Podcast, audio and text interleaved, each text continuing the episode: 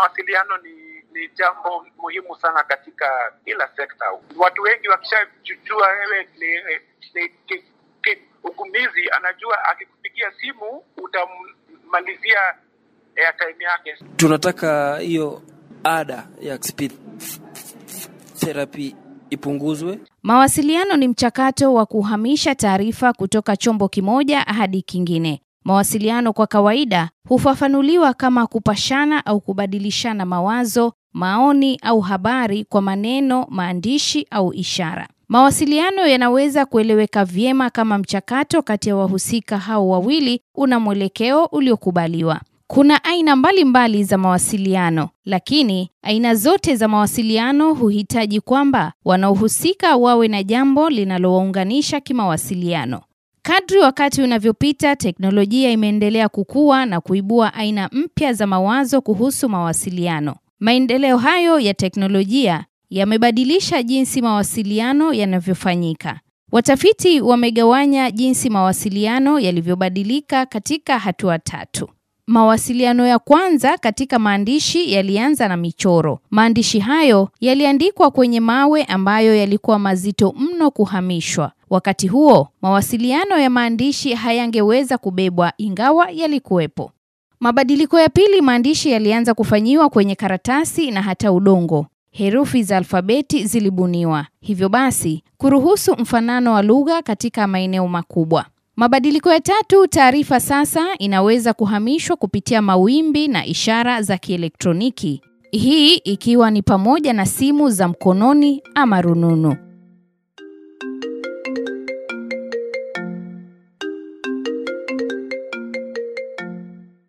Matumizi ya simu za mkononi yamerahisisha mambo mengi, sio humu nchini Kenya pekee, bali ulimwenguni kote. Lakini kwa jamii ya watu wenye changamoto ya matamshi, utumiaji wa simu hizo za mkononi hasa kwa mazungumzo ni changamoto kwao. Hii ni kwa sababu licha ya wao kutumia muda mrefu katika kuunganisha maneno hadi wafikishe ujumbe kwa mlengwa, bado wanatumia pesa za mjazo wa kadi sawa na watu wengine. Ramla Said ni mwakilishi wa wadi mteule katika kaunti ya Mombasa. Anawakilisha watu wenye ulemavu. Yeye ana changamoto ya matamshi aliyoyapata kutokana na ugonjwa wa cerebral palsy. Mimi ni cerebral palsy na mimi pia I have problem ya speech, na yatokea time mtu yapiga simu na anataka information haraka haraka, ama mimi mwenyewe nampigia mtu najaribu kujieleza, yule anayenisikiza hayuko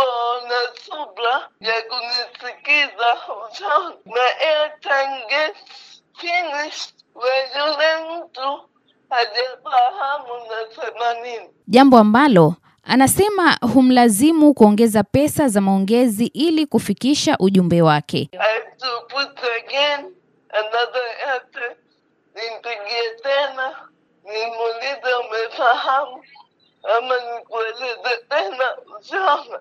We get to express ourselves mara tatu tatu. Sasa it is a challenge, mi mwenyewe naipitia, japokuwa sistama, but uh, bado kuna watu ambao hawanifahamu Ramla alikuwa na pendekezo hili kwa kampuni za mawasiliano. na kampuni ya, ya moja ikakubali kuja na unique way ukinua airtime yajulikana tuamnunulia mtu wa speech problem, basi it's a good one kuizungumzia wabunge.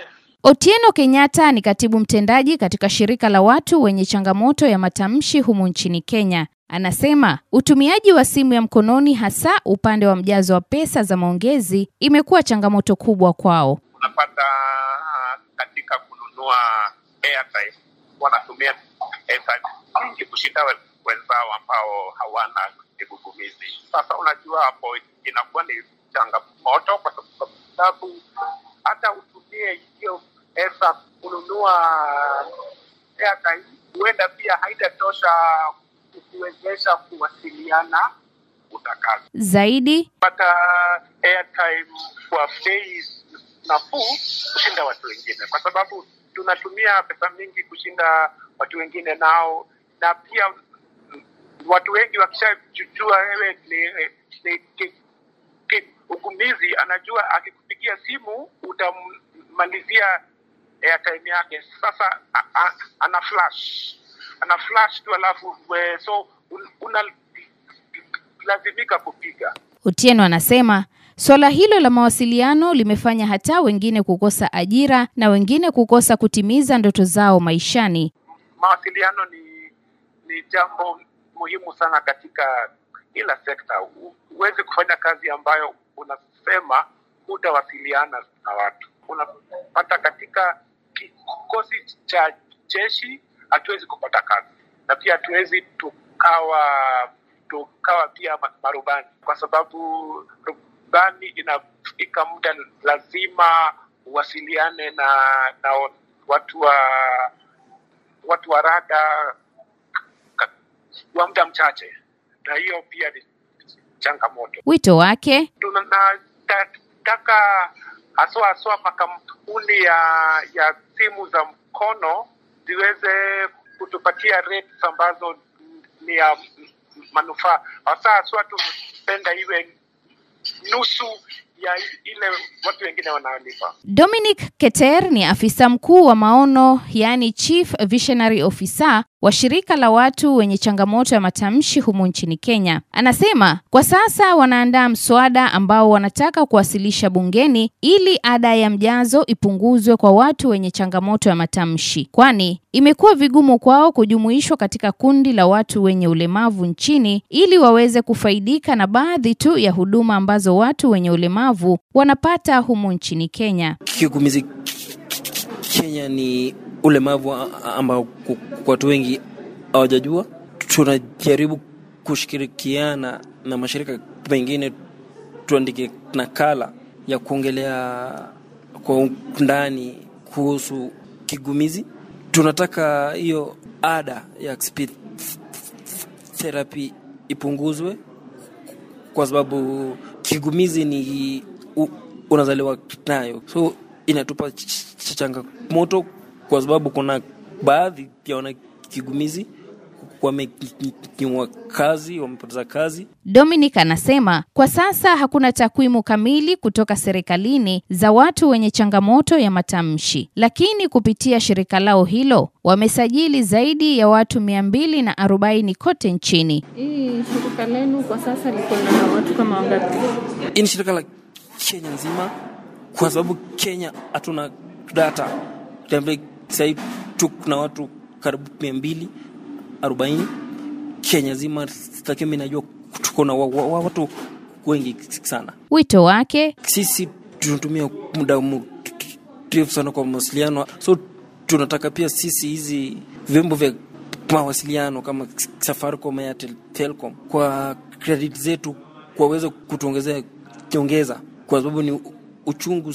Sisi tuna shida ya mawasiliano, lakini tunatumia ada sawa na watu ambao sio kwa ulemavu wa sauti. Mahmud Nur ni mmoja wa wanachama wa bodi ya mamlaka ya mawasiliano humu nchini Kenya. Anasema njia pekee ni kwa watu wenye changamoto ya matamshi kusajiliwa kama watu wenye ulemavu ili waweze kunufaika na huduma za watu wenye ulemavu ambazo serikali inatoa. Njia pekee kwa kupuzia gharama ya kodi, na nafikiri watu wengi, kwa mfano ukirejista na ile watu wa disability, then serikali ikupunguzia kodi, then ile inakuwa ni kama inakuwa ni fidia kwa mambo mengine, ama kuna mashirika tofauti tofauti ambayo inadili na watu kama hawa, ni wao kutafuta njia ya kuwafidia. Zaidi, Mahmud alikuwa na wito huu. Mali ya kwanza ambayo mimi nawaambia waanze ni hiyo advocacy, kutafuta watu tofauti tofauti, ili tuwasaidie katika ile kuhamasisha watu tofauti tofauti, na pia watu ambao wako katika hizo hatamu za kuweza kutengeza baadhi ya zile sheria ili watambulike. And then natumai wako na kikundi pia, yani wamejiandikisha ama wamejisajili kama watu wenye kigugumizi, because once mmejisajili then hapo ndio mnaanza kuwa na ile sauti ya kusukuma mambo ambayo mnataka. And then once wamekuwa wengi wamejisajili, then as a group ni rahisi kulobi ama kusukuma kushurutisha mambo fulani yafanyike kwa niaba yao.